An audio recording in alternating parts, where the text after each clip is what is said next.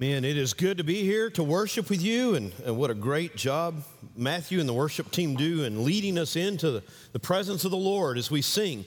Today, we're going to continue our study of the Gospel of John. If you've been following along, we are uh, in the midst of Jesus' final address to his disciples. It is uh, kind of Jesus' last words on Jesus' last night.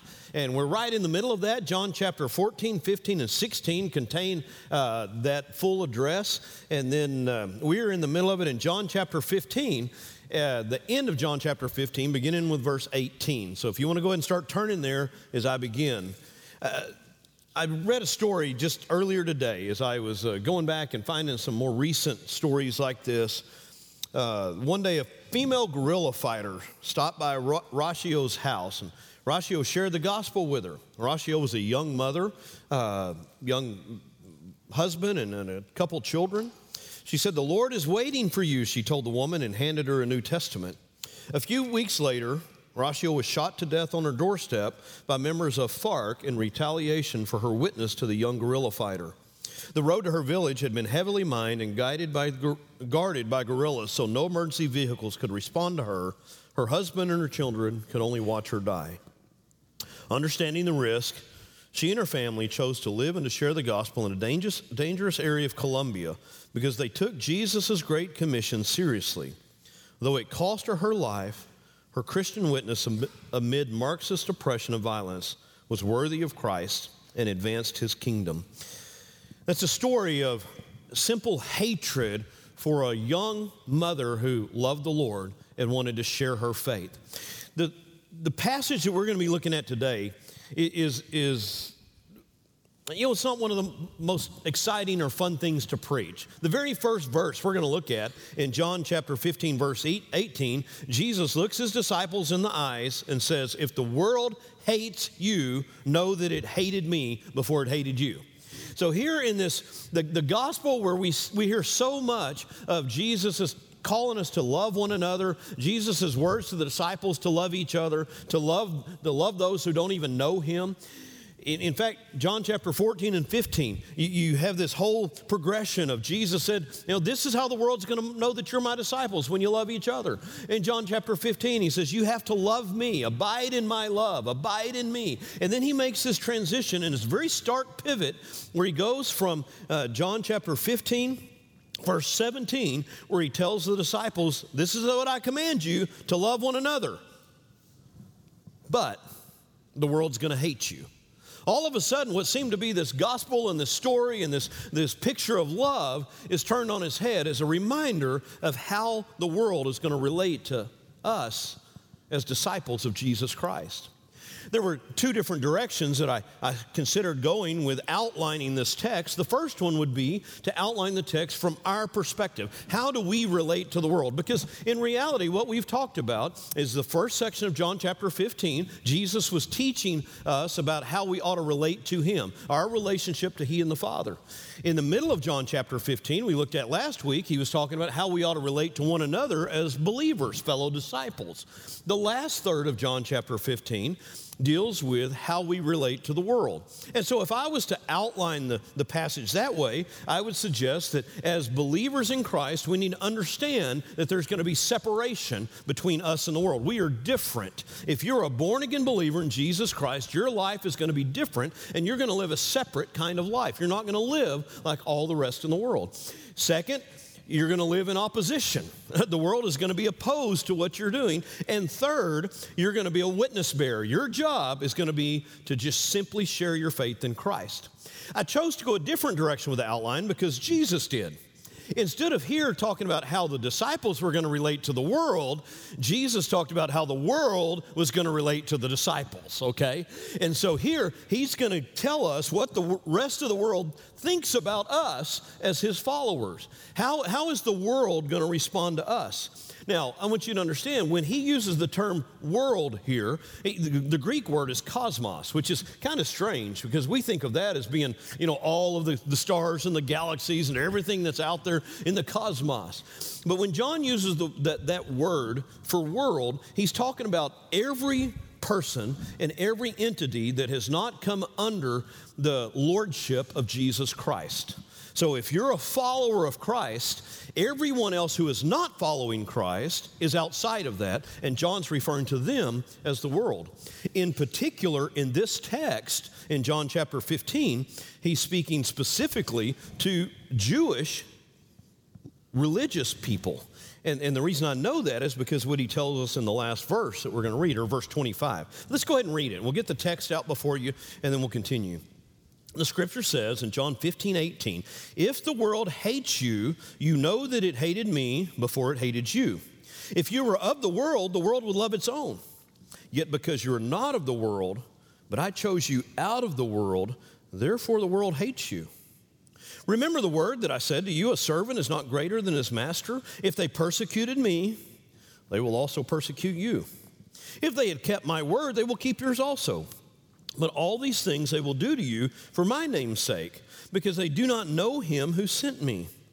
If I had come and uh, if I had not come and spoken to them, they would have no sin. But now they have no excuse for their sin. He who hates me hates my Father also. If I had not done among them the works which no one else did, they would have no sin.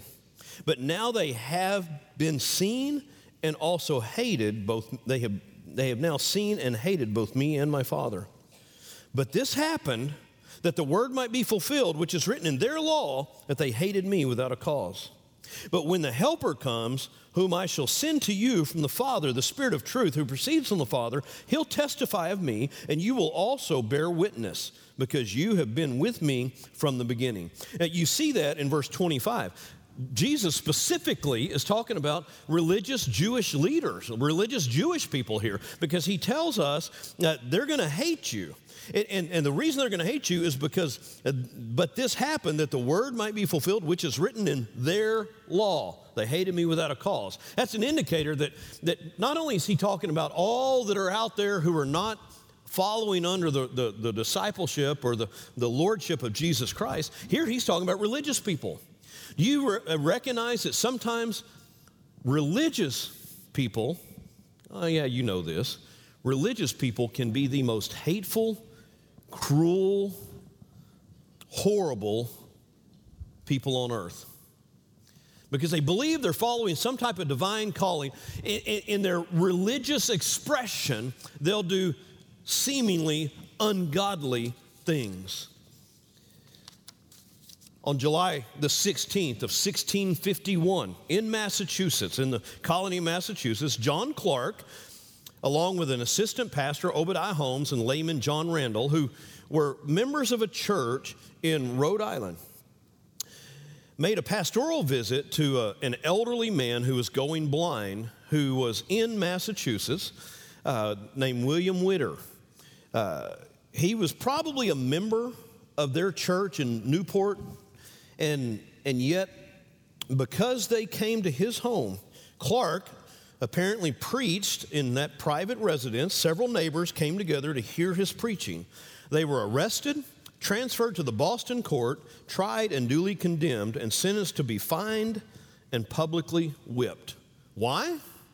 Because they were Baptist and they were preaching in a non Baptist colony.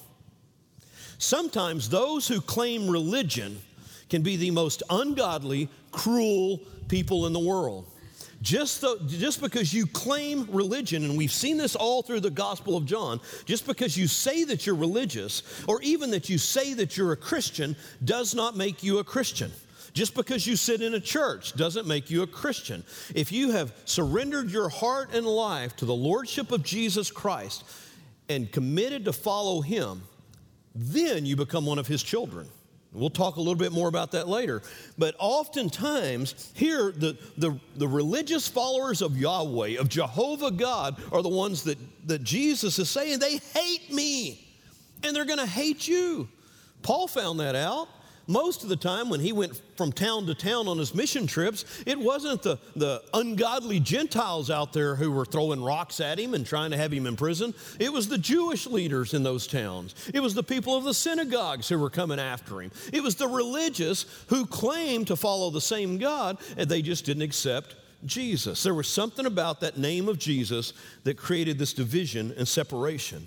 And so, as we walk through this text, I want to look at, at three different sections. The first one is this the world is going to hate us as believers, as followers of Christ, simply because they hate Jesus. They hate what he stands for. Jesus said that very clearly in verse 18. If the world hates you, you know that it hated me before it hated you. The world is going to hate us. It's going to hate true believers and followers of Jesus Christ simply because we claim that Jesus is Lord. A young man in Somalia named Mansour Muhammad, he was an aid worker. He received Jesus as his Savior in 2006. Militants from the Al Shabaab group captured him two years later in 2008, paraded him before the villagers who had gathered at the insistence of this military group. The military leaders began to recite from the Quran, accusing Muhammad of apostasy. A witness said Muhammad remained composed, never uttering a word, as his captors yelled, Allahu Akbar, and then beheaded him. Some say the video of his death was circulated widely to help prevent other Muslims from converting to Christianity.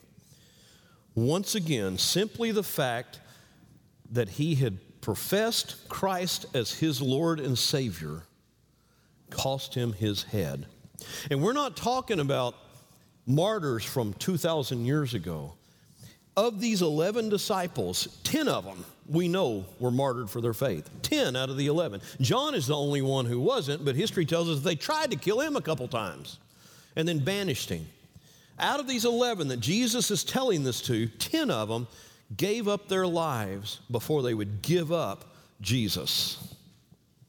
The world hated them simply because they professed Jesus as Savior. That, this is not new. it's still going on. It's happening today. It was happening in, in the 1900s, in the 1800s, in the 1700s martyrdom and sacrifice simply because someone claimed Jesus is Lord. The world will hate us simply because we claim the name of Christ. It's going to be natural. And Jesus, so Jesus says, expect it. Don't expect anything different. If you truly are going to follow me, expect it. I want to ask you something. Just I, I struggle with this. When you're when you're around your friends, maybe people that aren't believers, or, or you're hanging out uh, with somebody out in the public marketplace, it's not difficult for us to talk about the weather, is it? In fact, we'll even sometimes talk about politics, and, and we can disagree about politics, we can argue about politics, and, and I find it not too difficult, oftentimes, to bring up God, or talk about the man upstairs, or talk about, uh, uh, you know, a heavenly father. But you know what I find oftentimes very difficult? is to enter into the bring into the conversation the name Jesus Christ. I'll confess that to you as a pastor because there's something about the spirit that resides in the world and the spirit that resides in me that they conflict. And those that don't know Christ, those that hate Jesus, don't want to hear that name spoken. You can go, you can, you, you can shut down a conversation simply by mentioning the name of Jesus Christ. He is hated by those of this world that are in darkness. There's a couple reasons for it, and that's what Jesus gives us next. The world hates us, and they hate Jesus because we are different. We as Christians have a different origin. Notice what Jesus tells the, the, the, Jewish leaders, these that he's talking about here, in John chapter 8, verse 23 and 24. He says, You are from below I am from above. You're from this world, and I'm not from this world. Therefore, I told you that you'll die in your sins. If you don't believe that I am, you will die in your sins. Jesus told the Jewish leadership, these very religious people, You're from below, and I'm from above. What makes the difference? Why is it then? Okay, so I can see why they're going to hate Jesus. Jesus has a different origin, he came from above. But Jesus tells us that when you profess me as Lord and Savior, you are born from above. In fact, some of the places that are actually translated born again are mistranslated. The word actually means born from above. That you are you have a new origin. Colossians chapter 1 says that when you put your faith in Christ as Savior, God transfers you from the kingdom of darkness into the kingdom of light.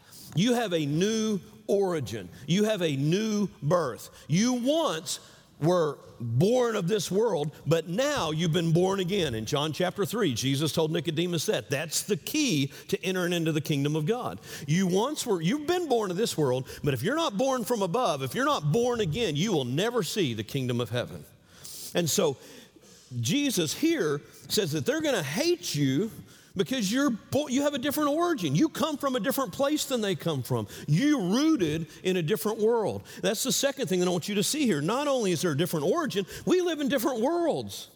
That Colossians 1 reference says we're taken out of one world, we're taken out of this world, and we're placed in a different world. We're taken out of the kingdom of this world, we're put into the kingdom of, of God. We live in a time where on the face of this earth, there's two different kingdoms that are in residence.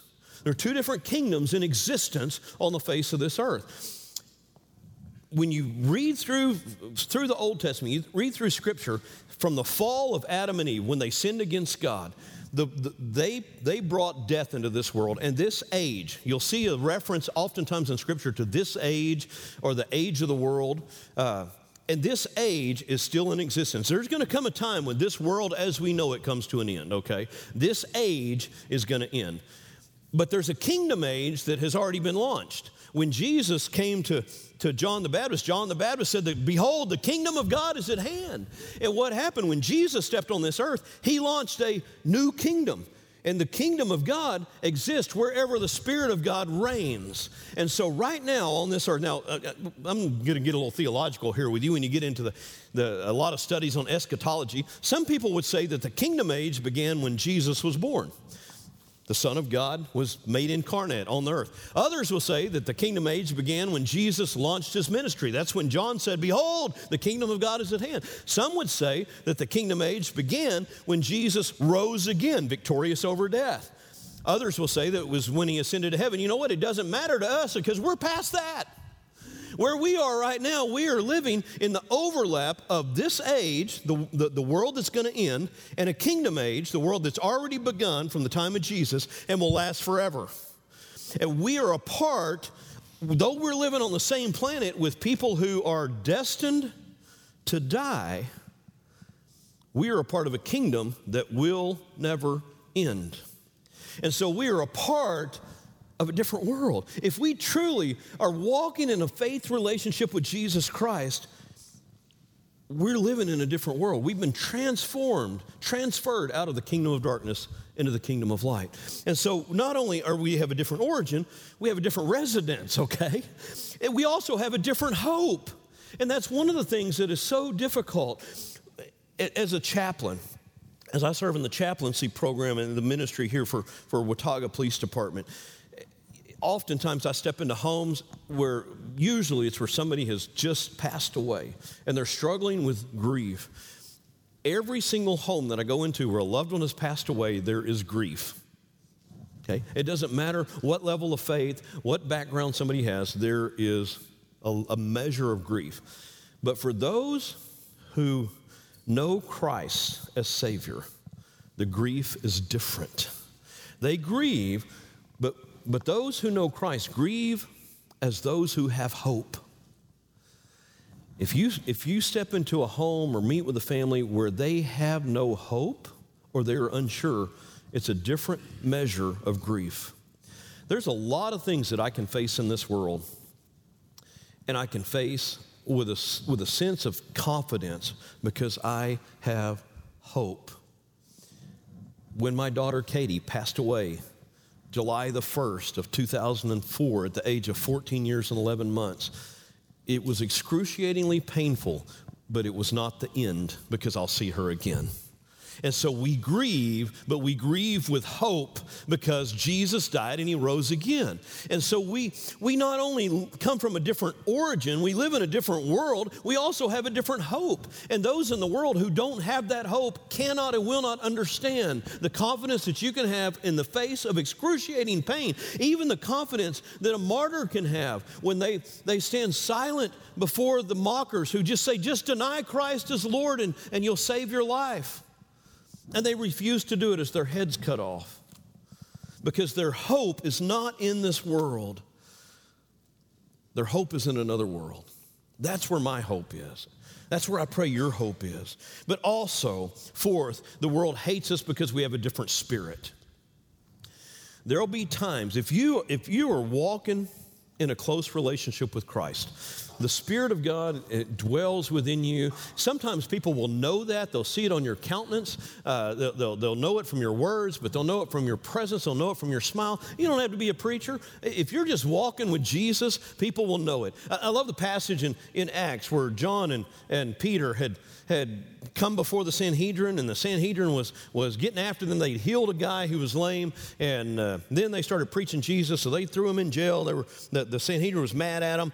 They bring him out, and, and they, as they're talking about these two guys, they, they knew that they weren't educated people, but they knew that there was something different about them. The scripture says they, they recognized that they had been with Jesus. I pray that everywhere I go, people recognize that I have been with Jesus, because here's what will happen when you have walked in a relationship with Christ, the Spirit that is in you will be so evident that people of the world that have a different spirit won't like you. it will disturb their spirit sometimes. Just, you don't, sometimes you don't have to say a word and it disturbs their spirit. I told the story of the, the young man from last week who had uh, come and talked to me last Thursday, and, and he prayed to receive Christ. And I told you why he came and talked to me because Wednesday, I'd seen him parked out in the parking lot, went out there to visit with him and just talked to him. I didn't share the gospel with him. I just talked to him. I introduced myself, said, you know, we'd like to do anything we could to help you, and I left it at that. Thursday, when he came around to meet Matthew and I, and he saw us there, he said, When you came to talk to me yesterday, something in my spirit was disturbed the Spirit, and, and, what I told him, I said, Well, I just preached about that from John. John tells us that if you're a, a, a, disciple of Christ, you're a follower of Christ, that he will send his Spirit to be in you and be with you. And so what you sensed was not anything good about me, you sensed the Holy Spirit of God. And because you have, he told me that he was not ready to follow Christ. He wasn't ready to, to pray to receive Christ. And he'd already told me that. So I said, because you aren't a follower of Christ and you have denied following Christ, the spirit that is in you doesn't agree with the spirit that's in me. And it's just that simple. The spirit of a holy God causes those who are unholy or those who are not of God to recoil oftentimes, especially because the Spirit of God is, is different than the Spirit of the world. And sometimes you can, some of you as believers, you can simply walk into a room and know you're in the wrong place, can't you? There's something about the presence of a spirit there that you don't belong. Well, oftentimes those who are lost feel that same thing. So the world will hate us because we're different. We come from a different place. We live in a different world. We have a different hope and a future. But we have a different spirit that dwells within us. And then the scripture also says that they'll hate us because they've been judged by Christ.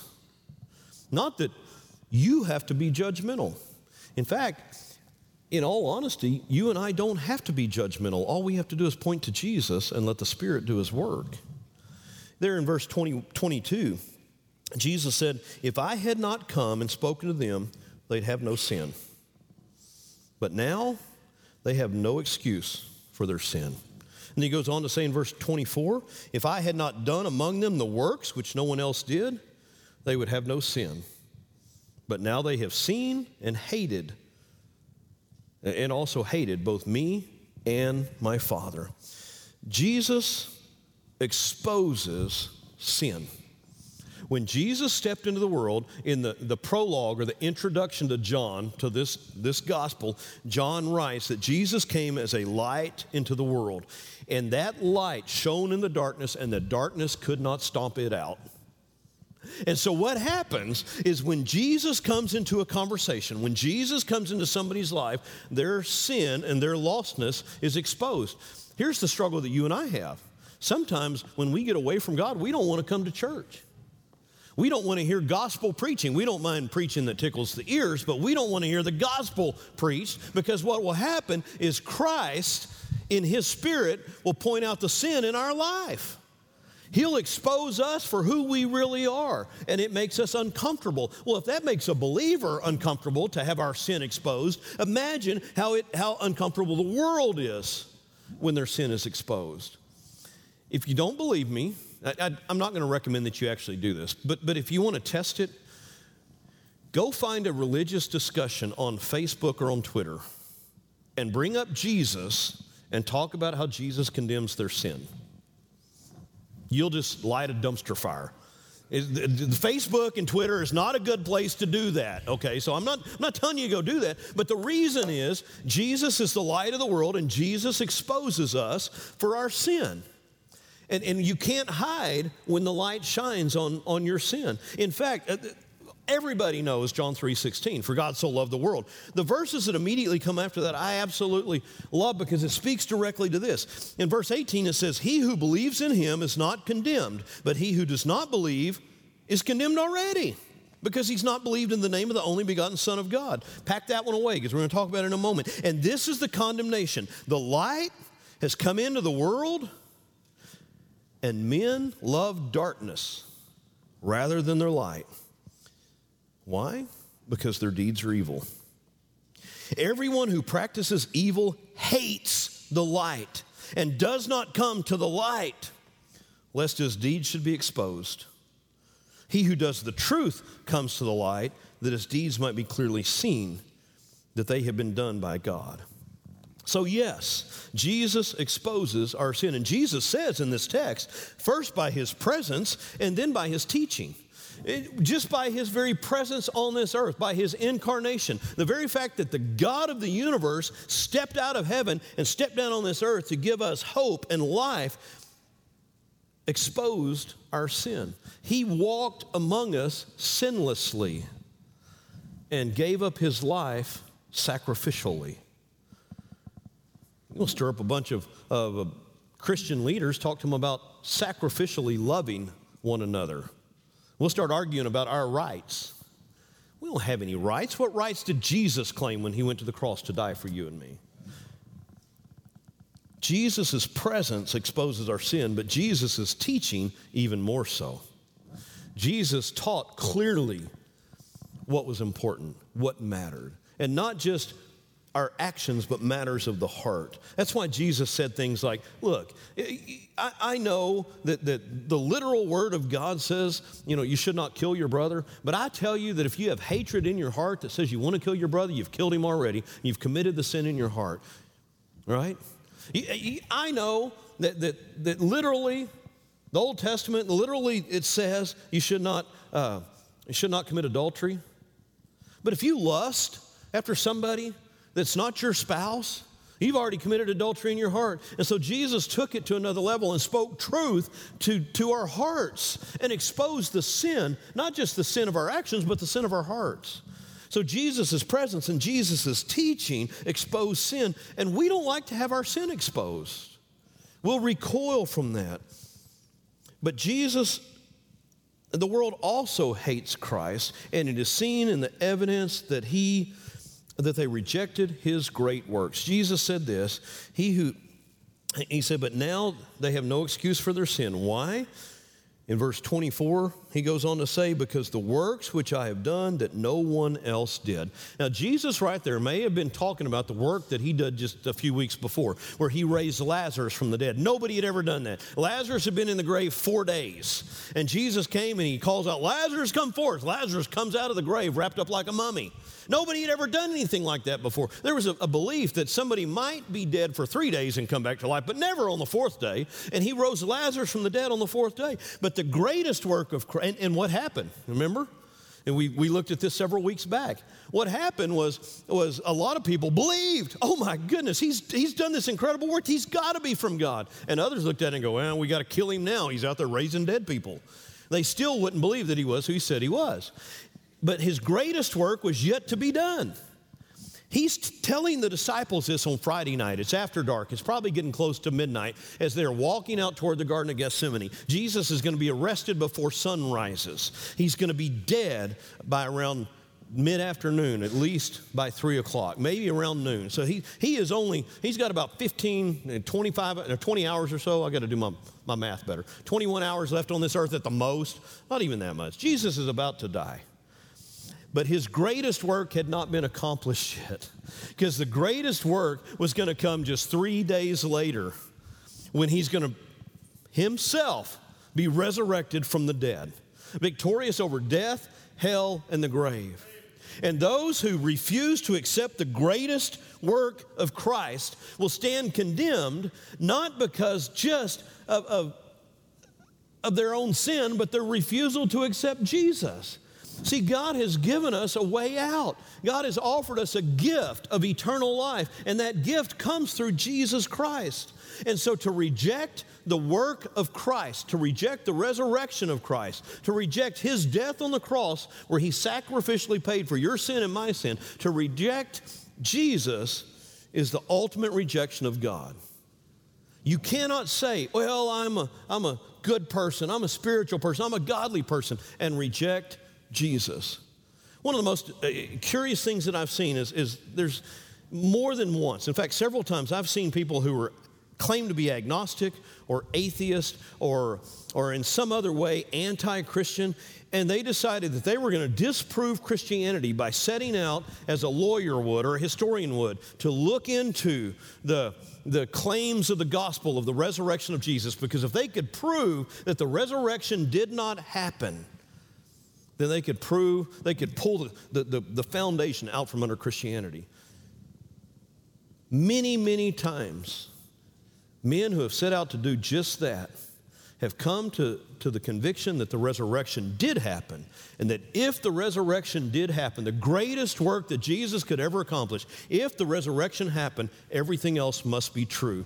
And they've become some of the staunchest apologists arguing for the gospel of Jesus Christ.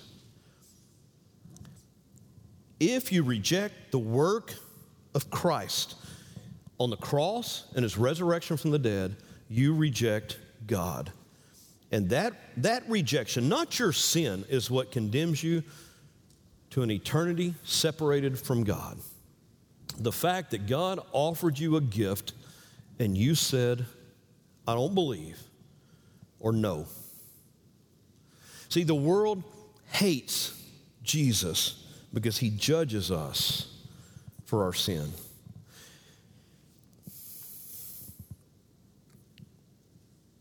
The very your, your very eternity, my very eternity, depends not on how good I am, whether or not I've sinned or not. That's a given. Every single one of us has sinned against God. Every single one of us hates to have our sin exposed. So, the, the difference between those who follow Christ and have a different hope and a different future is not whether or not we have sinned or how egregious we've sinned. More sin doesn't, doesn't disqualify you from, from heaven any more than one sin does. If, if you have sinned against God, if you have sinned in your life, and every single one of us has, Scripture's clear about that, we're separated from God. So the, the, the difference is whether or not you're going to believe and accept the claims of Christ. Those who rejected the claims of Christ hated him because he exposed them for who they were. They were very religious, but they were also very lost. And far too many of our churches are filled with people who are very religious, but very lost. The difference is not whether or not we've sinned, or whether or not we're religious. The difference is whether or not we've surrendered our hearts and lives to the Lordship of Jesus Christ, to confess Him as our Savior and, and seek to follow Him. That's going to be my, my challenge for you today. If, if you are online or you're new here, or maybe you've been coming for a long time and you say, Pastor, I've never committed my life to follow Jesus as Savior. Maybe you've been religious. Maybe you've gone to church on and off throughout your life. Maybe you've gone to church regularly, but you've never committed yourself to Him, to surrender your heart and life to Jesus as your Lord and Savior. I'm going to challenge you to come and talk to me, or Kevin, or, or Nathan will be up here. And, and we'd love to share with you what God's Word says of how you can profess Christ as your Savior. We had two this morning that made a public profession of their faith through baptism. So I'm going to encourage you, if you've never chosen to follow Christ, you've never been baptized, come talk to one of us. But I want to encourage you one other way, church, and that is oftentimes we get very frustrated and upset when we see the world starting to go the other direction, as though they hate Christians. That should not surprise us. It's not new. You know what? Even in the United States of America, we all we, we talk about the motto, you know, we're a Christian nation, even our money says, in God we trust. You know that motto was not even a motto of the United States until the 1950s? Our nation has been like every other country in the world. There's been ebbs and flows. There's sometimes when Christianity is in, there's sometimes it is out. It ought not surprise you that the world hates you for your faith. The challenge is not to make the world like you. The challenge is to take a stand for the truth of God's word, to teach and to preach God's word, to be a witness for God's word, as he says down in verse 26 and 27. The Holy Spirit was going to come that we might bear witness to him, to be a witness for God, and then let the chips fall where they may, because the world will not like you when you take a stand for Jesus.